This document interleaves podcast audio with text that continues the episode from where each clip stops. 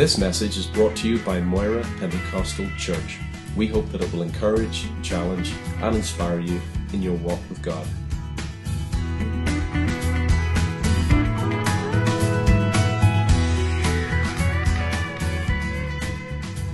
When my grandfather was here, I was just a wee lad. I was six foot four and maybe a little few few lighter pounds. You know, I got married and my wife started feeding me real good, so you never know what happens after that, right? Can I get an amen from the men, right? Praise the Lord. Man, there's so many things I want to share with you tonight, and we're just going to believe the Holy Spirit to lead us and guide us into the right place. How many ready for see God move tonight? Amen. How many need a move of God in their life? I want to move of God in my life. Let's pray. Father, we thank you so much for your love for us. We thank you so much for the right foundation in our lives. God, we thank you for your word tonight, Lord, that we can just look into your word. We thank you for the moving of your spirit in this place. Lord, for ministering to us, to speak to us. Help us to hear your voice. Give us ears to hear what the Spirit is saying to us. So, Lord, we just thank you for that tonight in Jesus' name. And everyone said, Amen. Amen. You know, it was it was uh, it was quite fun being out in the Philippines. My my my grandfather actually went to the Philippines, as you saw in the video this morning, in 1952, when uh, God had called him to go there uh, for those of you who don't know, he just had a very unique experience where he he he was a pastor of a 2,500 member church. It was the second largest Assemblies of God church in the United States at the time, and uh, God said, "I want you to." He was actually praying, God, send our youth on missions, and God says, "I want you to go." And so he went to his elder board and told him, "Hey, we're gonna we're gonna leave America and, you know, we're going to go. And he said, well, we'll double your salary. He says, well, I didn't ask for that. We'll buy you a car he said, you know, God's called me to go, so I'm going to go. So he, you know, back then got on a ship and went 30 days across the ocean with his two little toddlers, which for those of you who are parents, can you imagine getting on a ship going across the, the ocean for 30 days? I can't. That's even before they had diapers, so they had cloth diapers probably. So, ooh, that'd be a mess. And so basically they got there and you know the philippines had been torn apart by world war ii this is you know seven years after the end of world war ii said that there was holes in the ground so big you could drive a, a vehicle into it. And just the people were very uh, impoverished and they would even come out to his meetings and they would give him fake names and addresses because they were so embarrassed of the, the, the living conditions that they lived in. And so god really put it on his heart to just continue to minister to them but he was really after six months he was going to quit and give up he didn't know what to do because nobody would come and he'd go follow up on these addresses and their people wouldn't be there and he just was so, very frustrated and thank god for women right who remind you of what you said my, my grand, grandmother said, I thought you said God said we're supposed to come here. and so here's a special lesson for the men tonight. If you tell your wife the right thing, she'll remind you of the right thing versus reminding you of what you said, which you shouldn't have said. Okay, that was a free bonus right there, just for you. But my grandmother reminded him of this, and it was right around that time that the Lord just really moved on his heart and said, Do you trust me? I want you to, if you really trust me, I want you to buy a piece of property. And, you know, my, I remember this story. He'd say, He'd say, if it, if it didn't look crazy, you should have looked at it twice. And he didn't have five people, and he went out and bought land in downtown Manila, and then he went ahead and built a 2,000 seat auditorium. You know, just kind of like, well, gee, you're pretty crazy, you know. And even people begged him not to do it. They said, this will, this will house more than half the Protestants in the whole city of Manila. And so he says, Well, God told me to do it. So, right around the same time, he hears about a girl who's in prison. Her name is Clarita Villanueva. And she basically uh, was, was living a life where she had been involved in prostitution. She had run away from her family. They were involved in deep levels of witchcraft and, and, and really had dedicated her to the devil when she was a child. And now these demons were pursuing her, and, and she would literally be on the street, and, and unseen forces would attack her and bite her, her flesh. And so they thought she was crazy. So they just put her in prison. And it was during that time that, that she cursed two head jailers, and they both died of heart attacks. And there was great fear over the whole city. And when my grandfather heard about it on the radio, God said, This is what I brought you here for, to pray for her. Because Jesus said, What did he say, folks? He said, These signs will follow those who believe. In my name, you'll cast out evil spirits. That's part of who we are as believers. Not just something special for Dr. Lester Sumrall, but it's who we are. And so here he steps up to the plate and they say, Well, you know, two people have died so far. We can't have an American die. It'll be an international crisis. He says, Well, I'm not going to die. He says, We're going to go in there and, and pray for this girl to be healed. So they went in there and they ministered to her for two or three days, fasting and praying, and God gloriously set this young girl free. And through that deliverance, they were actually able to meet with President Magsaysay. Anybody heard of President Magsaysay back there? I got some beautiful pictures of President Magsaysay and my grandfather together from back in 1953. Then they were able to use the Roxas Park. They wanted to give him a gift, you know, which I'm thank God my grandfather wasn't a charlatan saying, "Hey, uh, give me some money or give me something," but he had a heart for the people of the Philippines, and he wanted to preach the gospel. So he says, "Well, we need to tell the story of what happened with this girl." And so they had a six week meeting where so many people ended up getting healed that they got sued by the medical doctors for practicing medicine without a license. and and we had you know Oral Roberts. It was his first international crusade, and just the Lord did mighty miracles. People got set free and delivered. There was actually testimonies, powerful testimonies of how the Holy Spirit was moving through different churches, even in Methodist churches, where they said from the little children up into the teenagers and the adults, people would get baptized in the Holy Spirit and begin to speak with tongues. And on one occasion, there was a, a fire fireman saw a fire on the top of a building, and they came out and they started to spray the, the building with water because they saw fire, but it was a spiritual fire. How many want that fire in your heart tonight? And I believe that God, He does want to want us to, to have that. We're going to start our journey out tonight um, in Hebrews chapter 12. Hebrews chapter 12. What we shared this morning, again, very foundational, but very basic. We really need to know that God loves us because if we don't know that, we really don't know much. Are you with me? Once we know that, God, God wants to prepare us. As I said before, salvation is, is the beginning of the race. You know, the gun sounds and we take off. Well, then we don't stop. We got to run the we got to run the race. There was a dear friend of my grandfather's. His name was Peter Haddon, who was down from Edinburgh. I got to visit him once there at his church. But he used to actually run the Ironman competition in South Africa. And it was like I think it was 54 miles that they would actually run through desert and they would, oh, you, have you done that? Wow. Have you ever met Peter Haddon? Do you know who that is? No? I didn't know there was more than one person that would actually participate in something so crazy, but I know. Whew. I mean, I was an athlete in high school, but I can't imagine running that much. But you know, it just it's amazing how he God wants us to uh, realize that there is a race for us to run and, and guess what? My race isn't your race. Isn't that great news? You don't have to do what I have to do, and vice versa. You can do what God's called you to do. Hebrews chapter 12. Curiously enough, we're on the way talking about the race of faith. Hebrews chapter 12, verse 1. After, after you know, the whole chapter, uh, the whole chapter of Hebrews 11 has talked about this, these pioneers of faith, these people who have, who have gone through all types of hardships, all types of circumstances, but they trusted God in the midst of it all. It goes on to say in verse 12, verse 1 Therefore, we also, since we are surrounded by so great a cloud of witnesses, witnesses to what? Witnesses to the life of faith. Witnesses who said, you know what? I was down and out, and God came through for me. He'll come through for you too. They're witnesses to the life of faith. Uh, how many know when you go to court, they say, okay, we're going to call a witness. They testify to what, is, what has been seen and what has been done, don't they? And so it's, it's these witnesses who are witnessing to the life of faith. He says, let us lay aside every, everyone say every, every weight and the sin which so easily ensnares us, entangles us. You know, it just it, it's amazing to me, just you know, living normal life, how easy it is for us to just live in the flesh. You know, for us to just, you know, we could be in a situation where we're talking to our spouse and it's easier to hold our tongue. But no, we want to pipe up and say our opinion and get into a nice little argument, don't we? Well, that's just my Scottish, you know, or that's just my Irish side, you know. No, that's that's probably the devil trying to work in your life there. You know, a lot, a lot of times we want to blame it on our national heritage, but some of those things might be generational curses we need to repent of. Boy, it's quiet in this Presbyterian church. but do you see what I'm saying? God wants us to lay aside. Sometimes we, we want to look at things in the wrong perspective. We say, well, that's not a sin. But you know what? It might be a weight, it might hinder you from running the race fully. How many know when you're out taking a walk or a, or or a run or you're out there that basically it's just nice to see the scenery that's going by?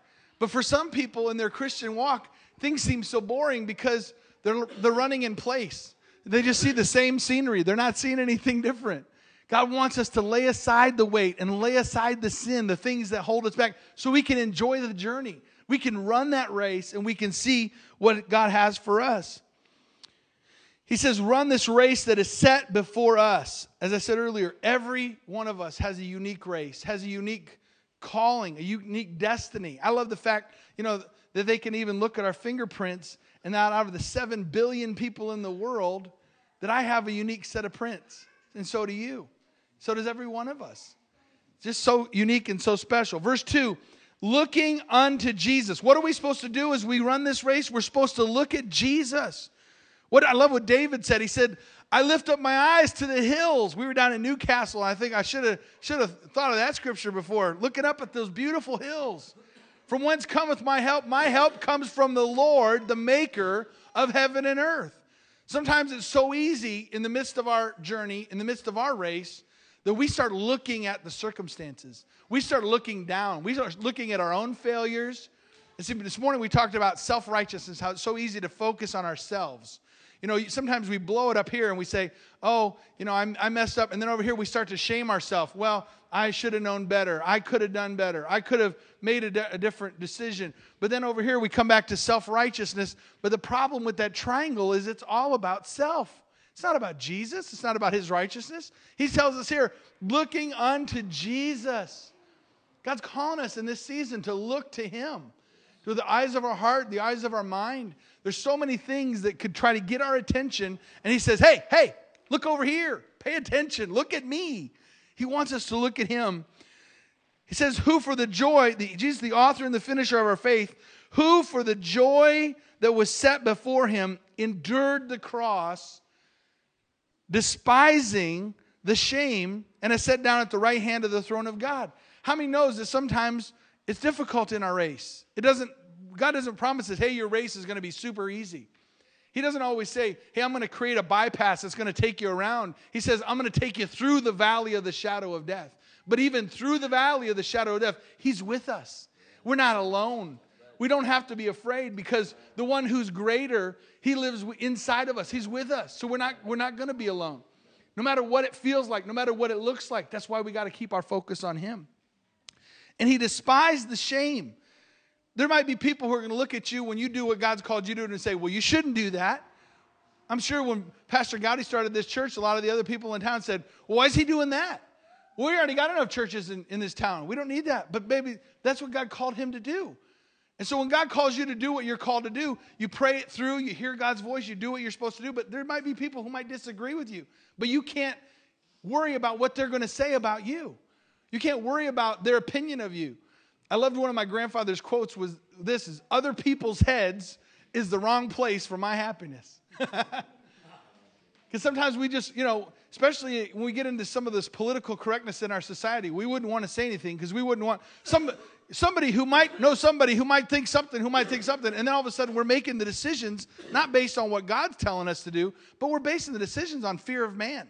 We're basing the decisions on, well, that might not look good. Somebody who might know somebody has anybody ever been there before where you start making decisions on, well, we got to be careful because there might be somebody outside the door, and God says, you know what? Walk through the door. Trust me. Whatever it is in your life, don't, don't sit there and worry about things that are hypotheticals or that might happen. This could happen. Guess what? You could have a donkey that would fall out of the sky on you, but you got to live life anyway, don't you? I got that from Johnny and Tessa's house. They have a nice little sign by their door. We got to trust God to live this life endured the cross, despising the shame, and he sat down in that glorious place at the throne of God. I want you to look with me over to Mark chapter 11. Mark chapter 11. I must say it's a lot more comfortable speaking in a barong than it is in a suit. That's, I think, why I really enjoyed them when I was in the Philippines because it's, you know, 25 Celsius every day, all day, and 100% humidity. you really don't need to take a shower there because you just, you know, you're always wet from sweat. That's obviously a joke. You need to take three showers a day. Mark chapter 11. You got your Bibles there? You can mark it Mark, how do I come off with these things? I'm not even trying, it just happens. Mark chapter 11, verses 23 and 24. Actually, let's back up and read from, from verse 20. Now in the morning, as they passed by, they saw the fig tree dried up from the roots. And Peter, remembering, he said to, to him, to Jesus, Rabbi, teacher, look, the fig tree which you cursed has withered away. Now, I could get on a preacher's rabbit trail right here and go into a whole nother message. But you know, I've been raised in the church. I've heard this preached a hundred times, but it was only recently that I realized you think it's a coincidence that Jesus chose the fig tree to curse? Have you, ever, have you ever stopped and thought about that? He specifically cursed the fig tree because what did Adam and Eve cover themselves with to create a self righteous covering? They were covered in the glory of God, but then when they sinned, they went and put together fig leaves to cover themselves. So here, Jesus, who is our righteousness, says, Hey, by the way, guys, we're going to curse this thing that tried to become self righteousness for people. Isn't that a thought? Pretty interesting. Pretty amazing. He curses the fig tree and he turns to Peter and says, Have faith in God. I want us all to say that together. Have faith in God. Say it one more time. Have faith in God. Sometimes the circumstances don't really seem like we should be trusting God or we don't know what to do. But he says to Peter here, Have faith in God. Verse 23 For assuredly I say to you, whoever says, everyone say, says. Whoever says to this mountain, be removed and be cast into the sea, and does not doubt in his heart, but believes those things which he says will be done, he will have whatever he says. Now, I tell you what, there's a lot of people in, in uh, different churches, different movements who've taken this scripture and manipulated it and used it. And you've even had people, you know, blab it and grab it is one of the phrases I've heard, or, or name it and claim it. And, and, and so sometimes we've looked at that in a negative light, but there's a spiritual kingdom truth here that I don't want you to miss because of those wrong mindsets. He tells us straight up here, he says, if you believe in your heart and you confess it with your mouth, guess what? You can have whatever you say.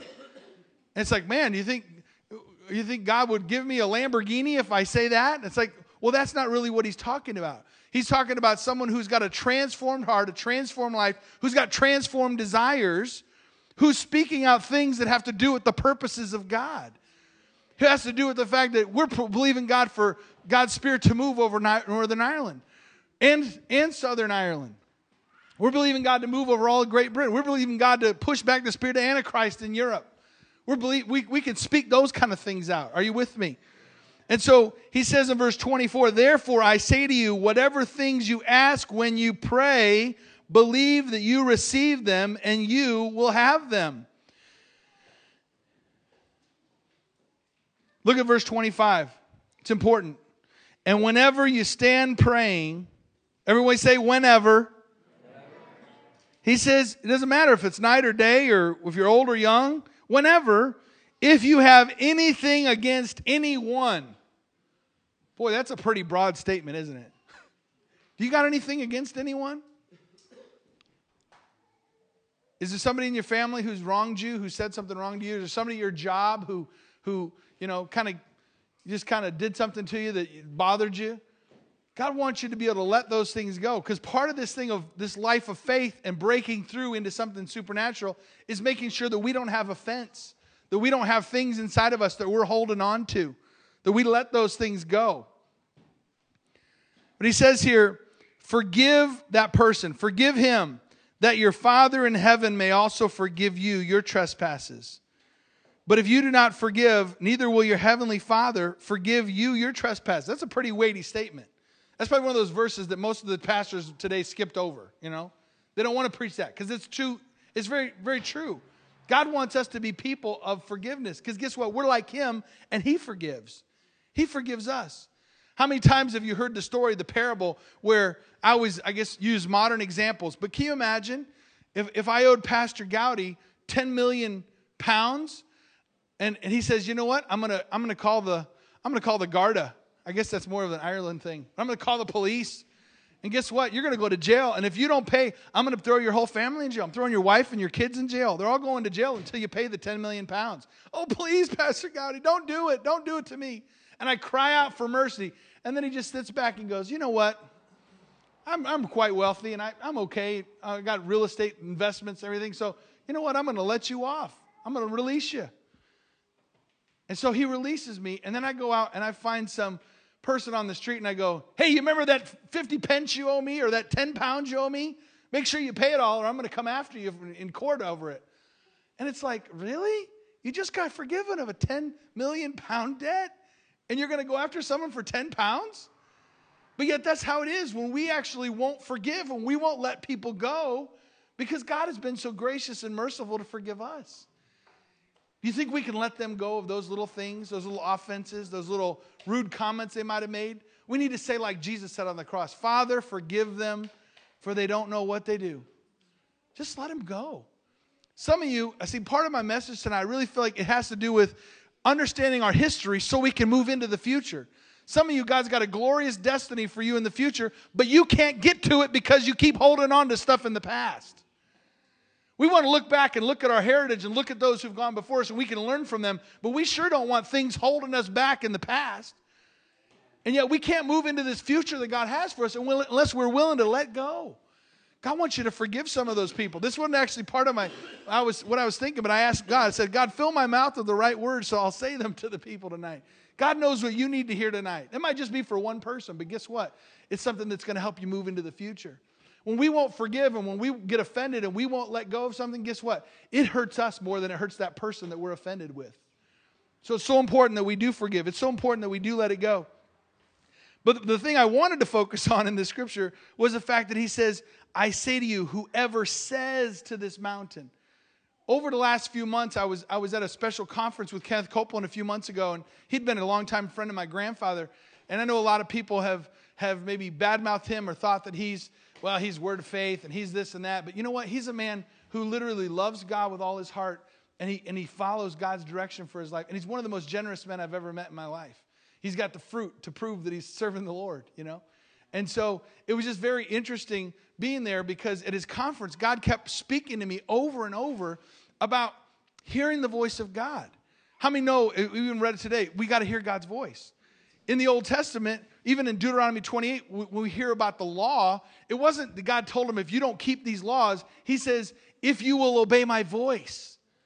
He keeps bringing up the voice, the voice of God, hearing the voice of God. Again, we talked this morning about we don't have to worry about hearing wrong voices because Jesus said, My sheep hear my voice, and a stranger they will not follow. We have the ability to hear the voice of God. As we open up the scriptures and hear what God is speaking into our unique situation. Are you with me tonight? So God wants us to hear his voice, but a lot of times it stops right there for us. We, we listen to the word and then we go back to listening to the news, or we go back to listening to the doctor's report, or we go back to listening to the negative things in our life.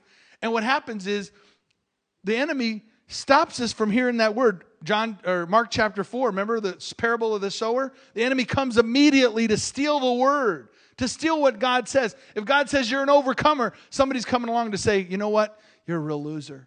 Someone's coming along to say, you know, you think you're going to overcome, you're not going to make it. Are you with me tonight? God wants you to hear His word, but then the next thing that He wants you to do after hearing His word, He wants you to learn how to speak it out of your mouth. He wants to put His word in your mouth. Because again, I'm talking about your future. You need to be able to say to that mountain, you need to speak into your future. Hebrews chapter 11, right around there, remember it talked about with his word, God framed the worlds. After this conference, I'm laying in my bed at the hotel, and I remember the Lord saying to me, What kind of worlds are you framing with your words? That's a thought I'd never had before. And all of a sudden, I'm seeing really funny pictures of North Korean architecture. you know, have you ever seen some of those buildings that looks like they maybe weren't built by an, an architect? They're kind of funny looking. But sometimes that's how our lives can look if we're just, you know, we go around and we can be negative and spew all kinds of negativity, and it just seems like our normal, so it doesn't seem like anything that's different. But we wonder, God, how come I can't get a breakthrough? How come I can't come into what I'm called to do? But it's like, well, you know, I'm never going to make it. You know, it's just never going to work. Oh, gee, really? Whether you believe you can or whether you believe you can't, you're right. You know, what are you saying? What's coming out of your mouth? The Bible says life and death is in the power of the tongue. What are you speaking over your wife? What are you speaking over your kids? Are you blessing them at night? Are you, are you speaking life into them? Or are you going, ah, stop that. You're just this and that, and you're this and that and the other. And you say things to them that hurts their little hearts, and you don't even realize what you're speaking out. So it's so important for us to speak life. Everyone say, speak life. So that, so that that's what comes out of us because God wants that rich water inside of us to come out and to speak that kind of life. And as we talk about that concept of wells, talk about living water, let's look over to Genesis chapter 26. Genesis chapter 26.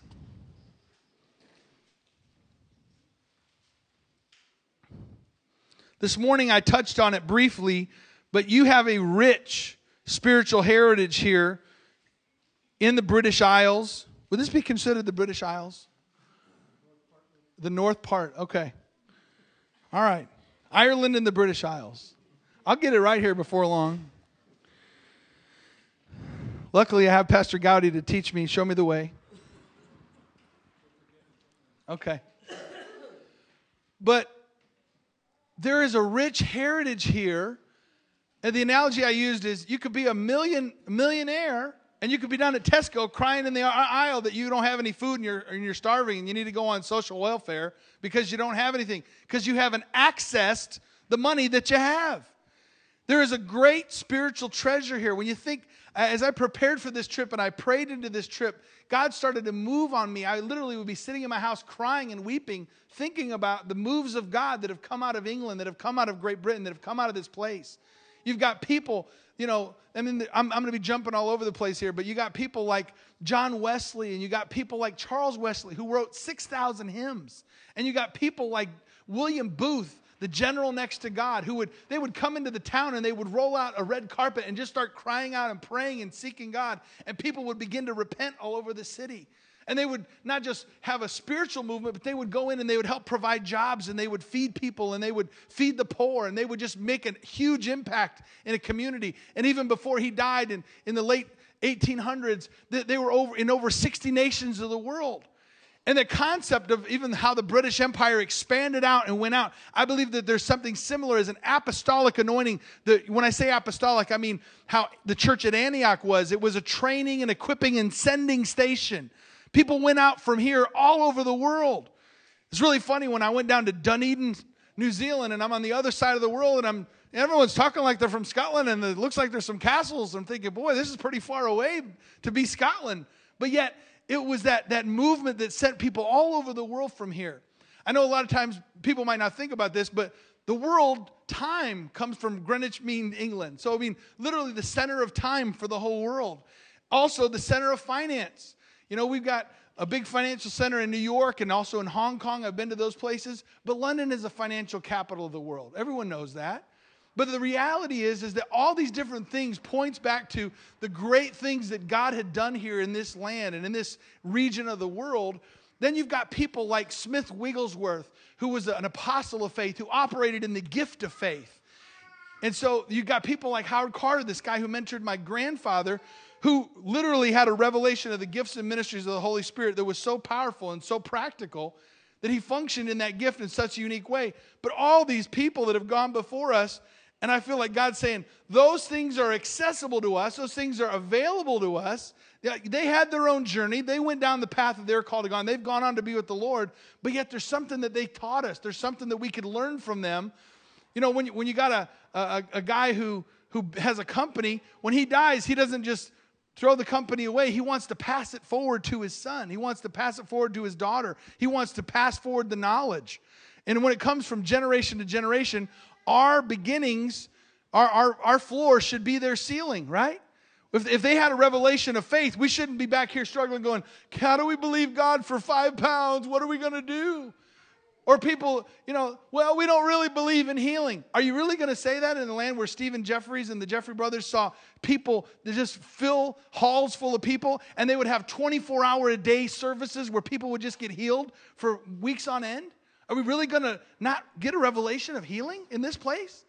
Because it's here, it's under the ground, it's available to us if we decide to dig it up. So let's look at Genesis 26.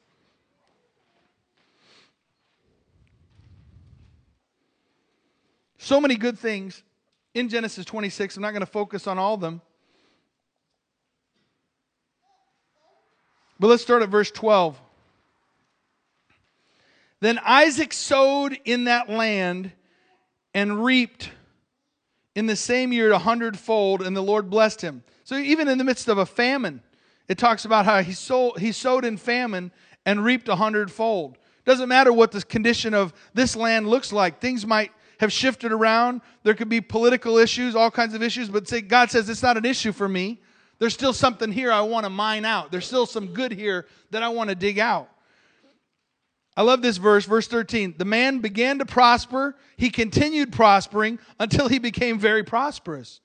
God wants us to prosper in all ways, spiritually, first and foremost. For he had possessions of flocks and possessions of herds and a great number of servants. So the Philistine the Philistines, Philistines envied him. Verse 15. Now the Philistines had stopped up all the wells which his father's servants had dug in the days of Abraham his father, and they had filled them with earth. And Abimelech said to Isaac, Go away from us, for you are mightier than us. So really, it was out of fear that he was saying this to him. But here he's got all these flocks. I mean, know if you got some flocks, you probably need some water to be able to give them some water. But the Philistines had literally blocked up the wells that were kind of, you know, an inheritance for him. They were his father's wells. And you know what? The enemies tried to block up wells that are an inheritance for you in this land. Are you with me tonight? There's something here for you if you're willing to tap into it. So he goes on to say this, verse 17 Then Isaac departed from there and pitched his tent in the valley of Gerar and dwelt there. And Isaac dug again the wells of water which they had dug in the days of Abraham. He redug the wells.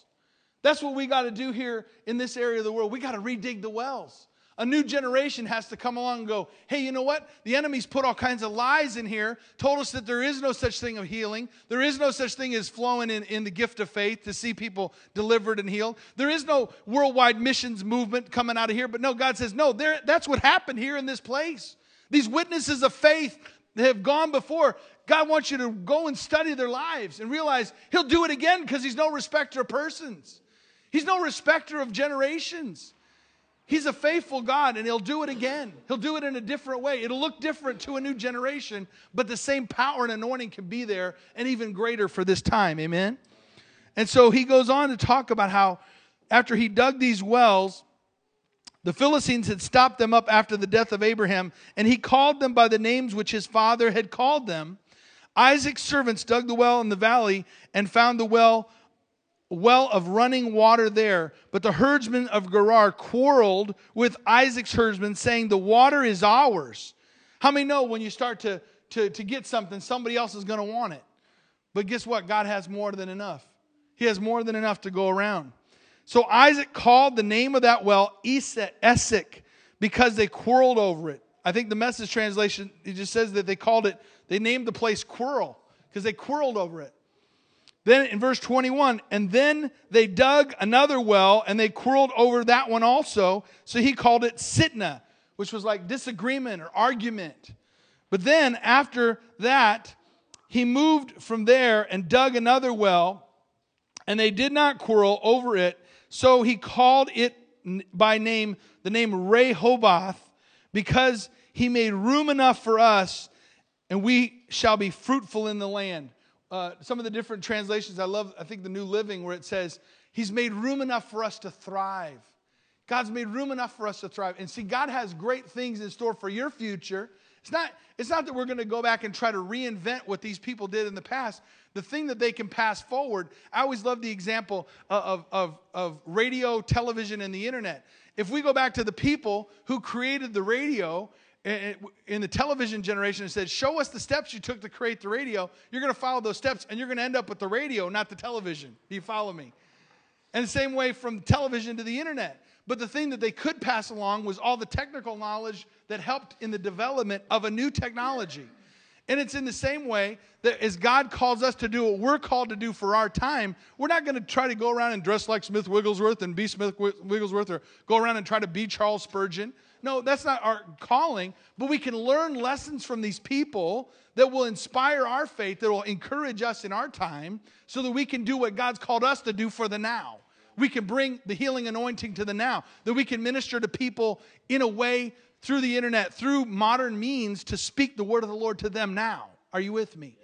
And so it's so important for us to grasp that.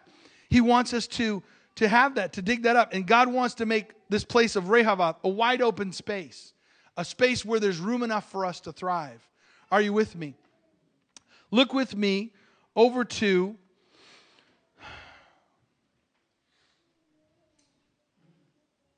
First Kings chapter 9. 1 Kings chapter 9.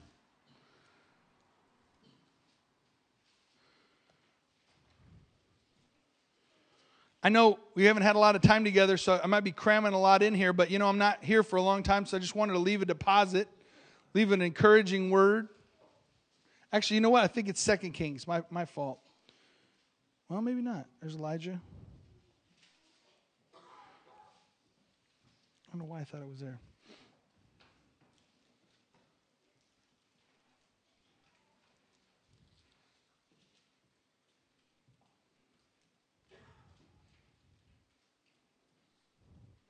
It's actually 1 Kings chapter 18. I don't know why I had 9 down. That was my fault.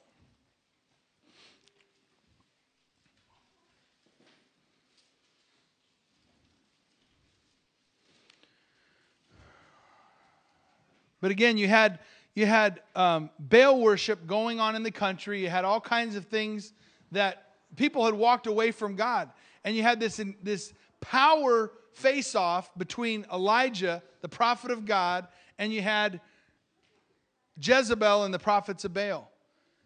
And, and here they were literally having a power encounter, but God showed up and he delivered by fire. Aren't you so glad that God can deliver by fire?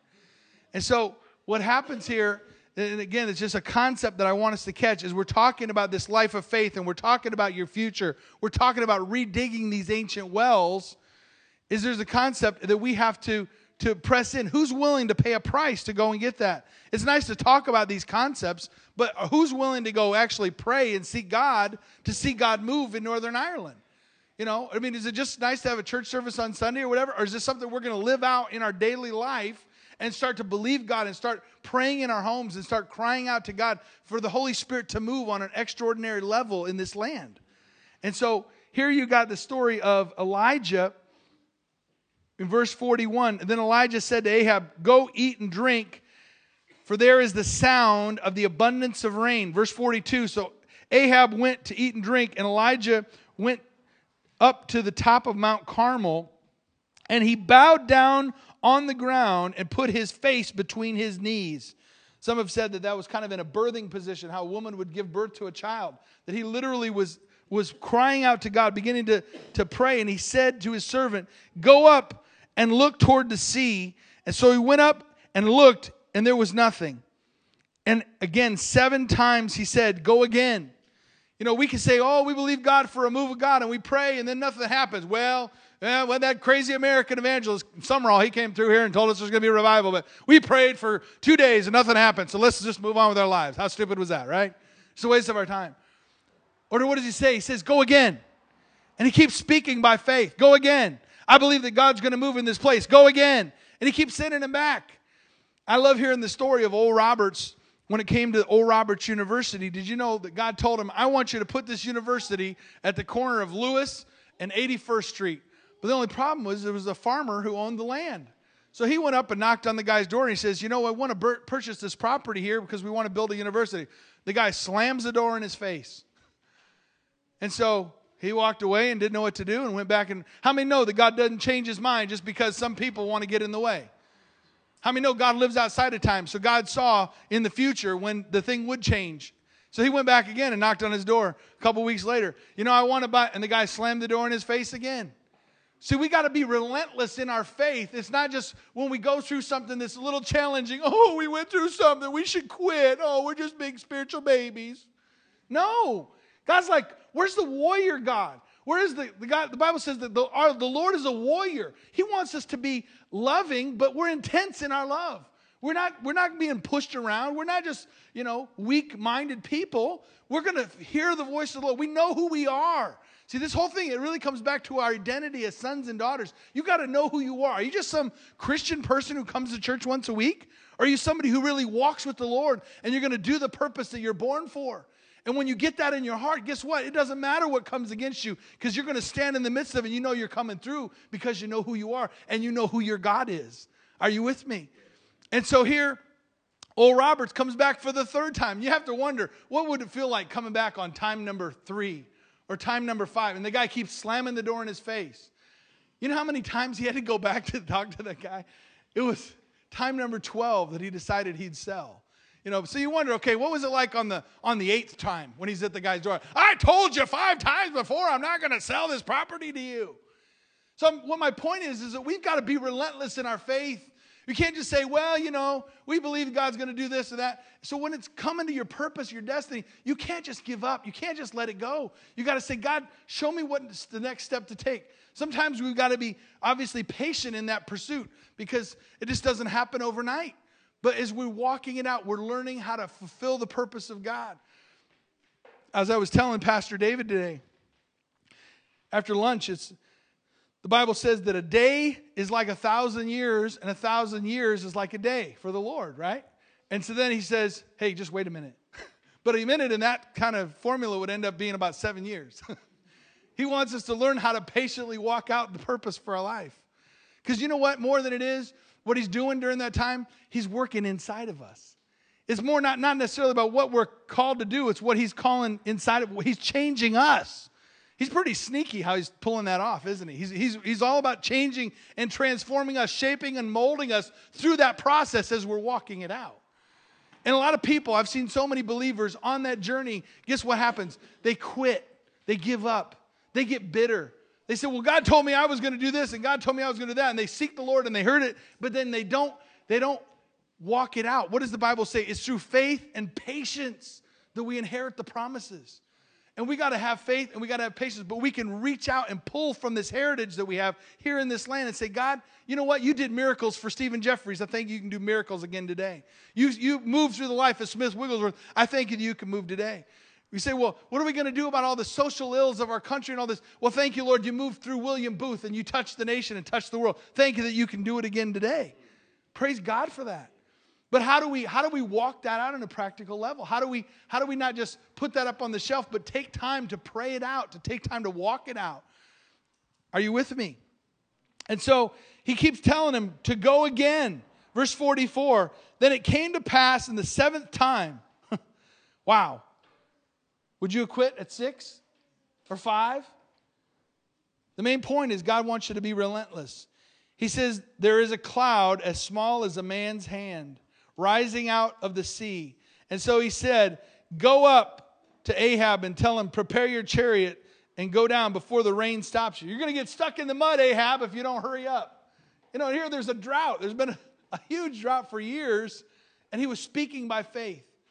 And God's calling us to speak by faith over this country, over this world. See, again, as I mentioned this morning, it starts with us. If we won't let God change us, then we can forget about trying to change the nation. If, if we won't let God work in our family or our neighborhood, then, then how can we expect God to touch the world? We love going on those mission trips where nobody knows us, and then we can come back and just, you know, be carnal and be, well, just, you know, do the two hour church thing on Sunday. And, well, we're going to do extra overtime. We're going to do Sunday night service. And that's great. I'm not criticizing you for coming tonight. Thank you for coming. But my point is, it's a life that God wants us to get a hold of. It's a life of faith, it's a life of tenacity, and a life to pursue the promise and the destiny and the purpose that God has for us. Amen? And so basically, he tells Ahab to go, and um, so amazing here. Talk about running a race. How about Elijah? It says in verse 46 or verse 45 Now it came It happened in the meantime that the sky became black and the clouds and the wind, and there was a heavy rain, and Ahab rode away and went to Jezreel. Then the hand of the Lord came upon Elijah, and he girded up his loins, and it says he ran ahead of Ahab all the way to Jezreel. I mean, that guy got his Nike on. I mean, just do it, right? He just he just got up and pulled his little skirt up and just took off, you know? Went running into what God had for him. And so, again, my point being this, this intense thing in his heart to birth it, to, to pray it through, to keep going until he saw breakthrough come. Amen? Look with me over to the book of Daniel.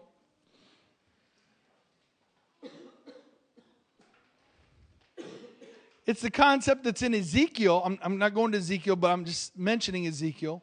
But Ezekiel's dry bones. He said, Son of man, can these dry bones live?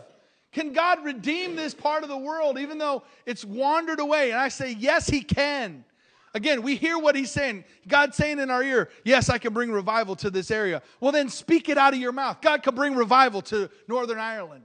God can bring revival to Great Britain.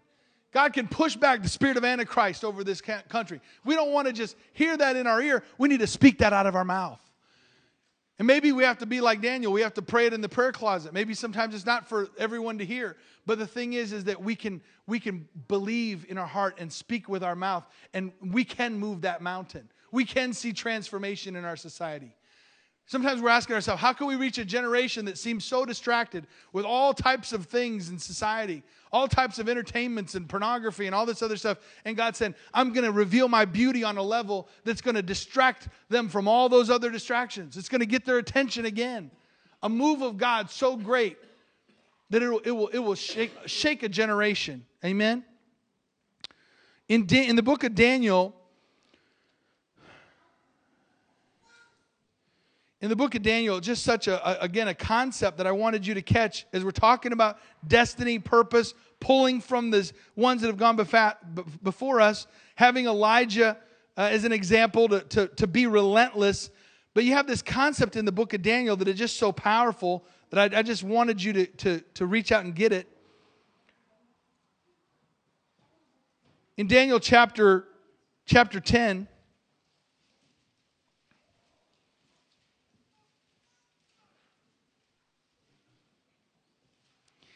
For those of you who don't really understand the bigger picture here, you had the Jewish people in Babylonian captivity. Actually, the verse I quoted for you today, we, we love to quote Jeremiah 29 11. The I have a future and a hope for you. But what, what that actually had come out of is God had sent Israel into Babylonian captivity for a season, but then there was these false prophets during that time that started saying, "No, no, God hasn't sent us into captivity. We're going to go back. We're going to go. We're going to. We're going." And the, the, the, word of the Lord was, "No, you are going to stay in captivity, but I do have a future and a hope for you. It's not like I'm going to leave you. I'm not going to forsake you, but but you are going to stay here and you are going to go through a time of 70 years." So here you have Daniel, who's in the Babylonian kingdom as a as an advisor, as a wise man in that kingdom and all of a sudden, it dawns on him that, that the 70 years that God said that they'd be in captivity was up. The 70 years is up. Time was up. It's like an alarm clock went off in the spirit. All of a sudden, 70 years is up. We don't have to be here anymore. God said we can move on to the next thing. And what hit me was in, in our generation, it's time now for us to move into some of these things. It's time for the Spirit of God to move on a new generation. And so what happened was, it did, excuse me, can I get some water, please? It didn't automatically happen. Thank you. It didn't automatically happen, but what it was is that Daniel all of a sudden realized that the 70 years was up, and that drove him to fasting and prayer. He started to cry out to the Lord, going, Hey, God, what's up? You said there's going to be 70 years. The 70 years is up. What's going to happen now? What's next? And so that's where we're at now where God wants us to get to a place where, hey, God, you did these miracles in this land. You, your spirit moved over, over Great Britain and over Northern Ireland, and you've done all these things in the world. You had Azusa Street back in, in, in the early 1900s. We want to move for our generation. God, what are you going to do now? And as we begin to reach out and we begin to cry out, all of a sudden, things begin to release in the spirit. Things begin to open up. And God is really, we, we think we're waiting for God, and God is waiting for us. we're standing around going, well, we're waiting for, you know, some of you are waiting for money to come out of the sky, but guess what? God's giving you business ideas that He wants you to walk out, and that's how He's going to bring money to you. You see what I'm saying? Some of you believing for revival, but God says, I want you to go pray. I want you to go love your neighbor. I want you to go reach out to these people around you. And that's what's going to bring something supernatural in your community. So look what he says here, verse 10 of Daniel 10. Suddenly a hand touched me and made me tremble on my knees and on the palms of my hands. And he said to me, O Daniel, man greatly beloved. Again, what we said this morning, you're loved. You need to know that. Understand the words that I speak to you and stand upright, for I have now been sent to you. While he was still speaking this word to me, I stood trembling. And verse 12, he says, Then he said to me, Do not fear, Daniel, for from the, de- the first day you began to set your heart to understand and to humble yourself before your God, your words were heard and I love this part right here. I have come because of your words. Your words have power. Your words have, have authority in the spirit. Again, we said earlier, life and death is in the power of the tongue. But this angel says to Daniel, I wasn't planning on coming, but I came because of your words. When you begin to pray out over Northern Ireland, when you begin to pray out over your family, when you begin to pray out over your community, the Spirit of God can begin to move because He's given us permission to have authority here. What did Jesus say when we prayed that we should pray about binding and loosing? But He says, Your kingdom come on earth as it is in heaven. He wants us to pray that down. He says, Yes, Lord, have your will here. Have your will in my life. Have your will here in this city, in Moira. Have your will in this region. Are you with me tonight? And he's saying, I came because of your words. For the prince of the kingdom of Persia withstood me for 21 days. So, see, what I'm saying is, when you start to pray and you don't see an immediate breakthrough, don't quit praying. Don't quit pressing because God's getting ready to do something supernatural. But just because you didn't see an immediate result, you shouldn't give up. You shouldn't quit. Amen? And behold, Michael, one of the chief princes, came to help me that for this there's basically a spiritual battle between these angelic forces going on. But this breakthrough came. Now i have come to make you understand what will happen to your people in the latter days and the vision refers to the many days that are yet to come. But again the concept i wanted to convey here is he he if we go back and read in Daniel 1, you can read it later. But basically, once he realized that the 70 years of Jeremiah's prophecy was up, it said he started fasting and praying and putting on sackcloth and ashes. And he himself had not sinned, but he started vicariously repenting over the sins of Israel. And he began to cry out to God. And this angel saying, Hey, from the very first day you started praying, from the very first day you started repenting, from the very first day that you started reaching out, I was sent because of your words. Such a powerful concept. And so I'm believing God that, that your destiny, your purpose, God's moving you forward in that. And as you as you begin to pray out and pray about this heritage that's here in this land, that God is going to begin to release something so powerful, something so unique in you, through you, that it'll actually touch this land. Amen? Are you with me tonight? The power of our words, it's not just it's not just words, it really has to do with declaration. God wants us to make declarations. He wants us to pray over our families, to make declarations. Thank you, Lord, that our family is blessed. Thank you, Lord, for your protection over our, our family, over this land. And so I just really believe that even tonight, we're going to have a ministry time here tonight, but that God, He wants you to, He wants you to learn how to just be one of His children and live that out in your daily life. I don't really know how to convey all that to you. It's probably, you know, trying to, you know, give you a month's worth of messages in one night. Obviously, can't do that. But it's like the Holy Spirit really wants you to know God has great things for your future. He has amazing things for your future. But who's going to be willing to contend? Who's going to be willing to press in? And so tonight, we want, we want to have a prayer time here tonight. We just want to reach out to the Lord and say, okay, God, you know, what is it? I say, I'll be willing to stand in the gap for Northern Ireland. I'll be willing to stand in the gap for this part of the world, for Ireland, for Great Britain, for what God, what you want to do here, to, to redig those wells, to redig what God has done in the past, to say, God, I want, I want a fresh move here now. Because see, I'm just passing through, but you're here. You have authority over this area. You're locals.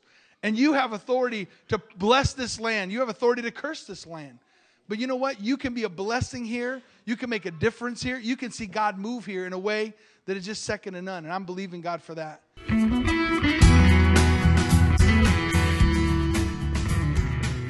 Thank you for taking the time to listen to this message. For more messages like this one, visit us online at www.mpc.org.uk. You will also find a selection of informative videos at youtube.com forward slash Moira Pentecostal.